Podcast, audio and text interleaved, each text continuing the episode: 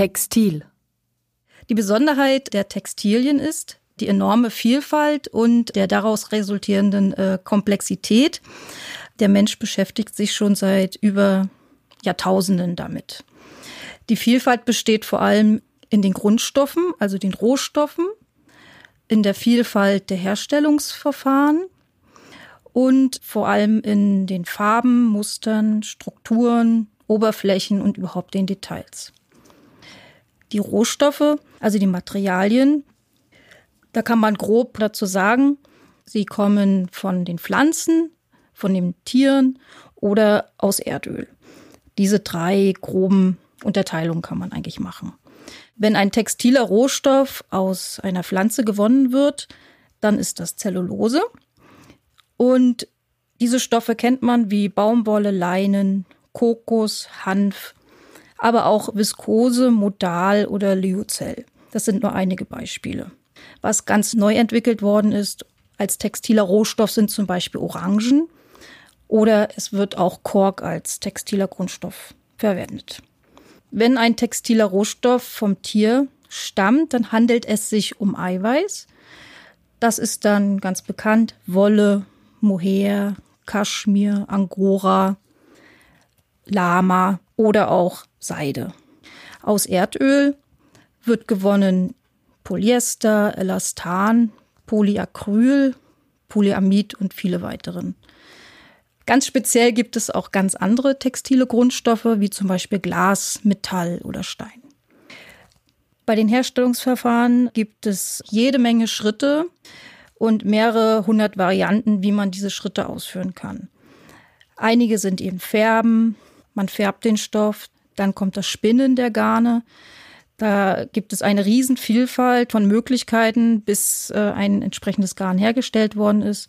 So kennt man eben Kammgarne, die sind fein und glatt, Streichgarne sind rauer, Burettgarne sind sehr noppig und so weiter.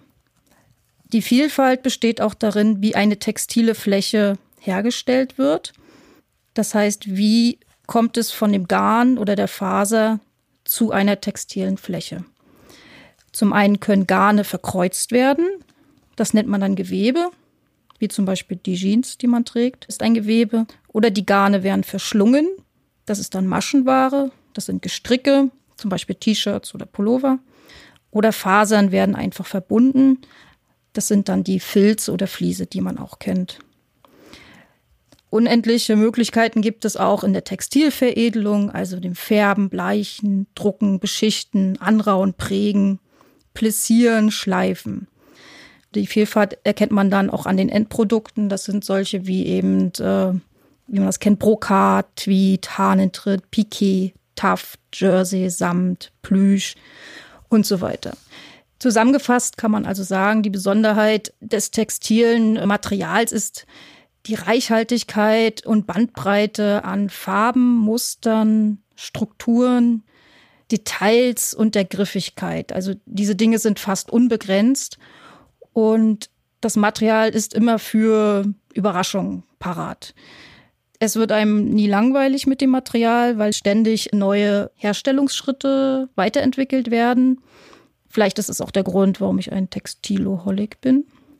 Der Kreativität sind natürlich keine Grenzen gesetzt. Also das, was Textilien zu bieten haben, ist so groß, dass man auch mit ihnen extrem viele Sachen machen kann. Also man kann Kleidung, Spielzeug, Dekoration, Heimtextilien, also alles Mögliche herstellen. Im Bereich der Bearbeitungstechniken sind der Kreativ auch keine Grenzen gesetzt. Und das sieht man auch an den Produkten des Art Advents auf dem Karlsplatz. Man kann Stoffe zu allen möglichen Objekten vernähen. Und das sind eben Kleidung oder Handpuppen, Dekorationsartikel oder Wärmflaschenhüllen. Stoffe kann man auch verformen. Das machen vor allem die Hutmacher. Oder man kann Textilfasern, bevor sie überhaupt zu einem Garn werden, verfilzen. Textilgarne kann man auch stricken oder verhäkeln. Und das sind dann Hauben, Schals oder Schuhe, so wie man das im Allgemeinen kennt. Oder Textilgarne kann man natürlich auch selbst weben, zum Beispiel zu Schals oder Hauben. Möglich ist auch, dass man Textilien bestickt mit Perlen oder anderen Dingen.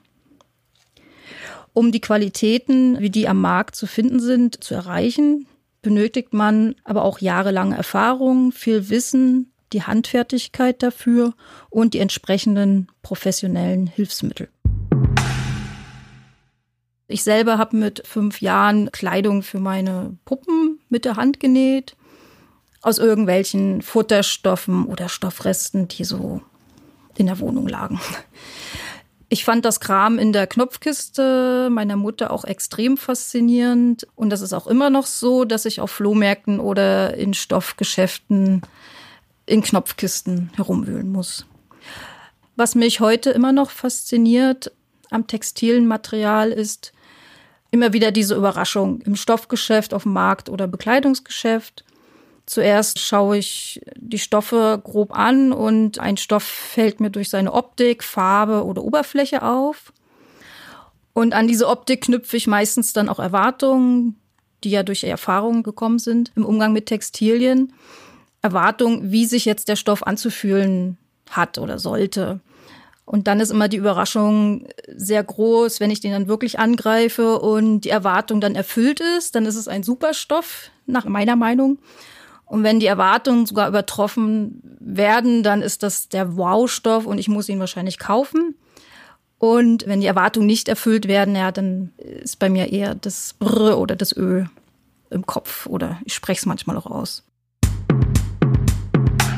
Was ich auch sehr spannend finde, ist, dass wenn man mit Textilien arbeiten kann, dass man außerhalb der von der Industrie vorgegebenen Trends arbeiten kann. Die Trends, die von der Industrie vorgegeben werden, sind oft sehr homogen und dem kann ich entgegensetzen und kann mir selbst mein eigenes textiles Interieur zu Hause gestalten und meine eigene Kleidung nähen oder upcyclen, so wie ich es brauche. Und ich finde auch, dass jeder Mensch individuell ist und so unterschiedlich sind auch seine textilen Bedürfnisse und genau das findet man dann auch auf dem Art Advent. Es gibt dort Produkte, die sind fernab vom Mainstream und einmalig. Ich selbst persönlich bemängle den von der Industrie in Kauf genommenen Qualitätsverlust bei Textilien, um deren Umsätze zu steigern. Also nach einem Jahr tragen geht ein Kleidungsstück kaputt und dann wird es weggeworfen und dann muss man nochmal neu kaufen. Das finde ich in dem Sinne sinnlos, weil daraufhin gibt es einen hohen Ressourcenverbrauch, der wirklich nicht notwendig ist. Ein Ressourcenverbrauch an Baumwolle, Wolle oder Erdöl, was auch immer. Und es werden auch schlimmste Arbeitsbedingungen für Menschen und Tiere in Kauf genommen. Und ich finde das nicht notwendig und das muss man auch nicht mitmachen. Und der Markt äh, bietet äh, Produkte, die dem entgegenwirken. Also es wird heimisch produziert, unter guten Bedingungen und die Gewinnmargen sind bei weitem nicht so hoch, wie das in der Industrie der Fall ist. Mein Name ist Claudia Grund und ich bin Schneiderin und Designerin und ich verkaufe meine Produkte auf dem Art Advent am Karlsplatz in Wien.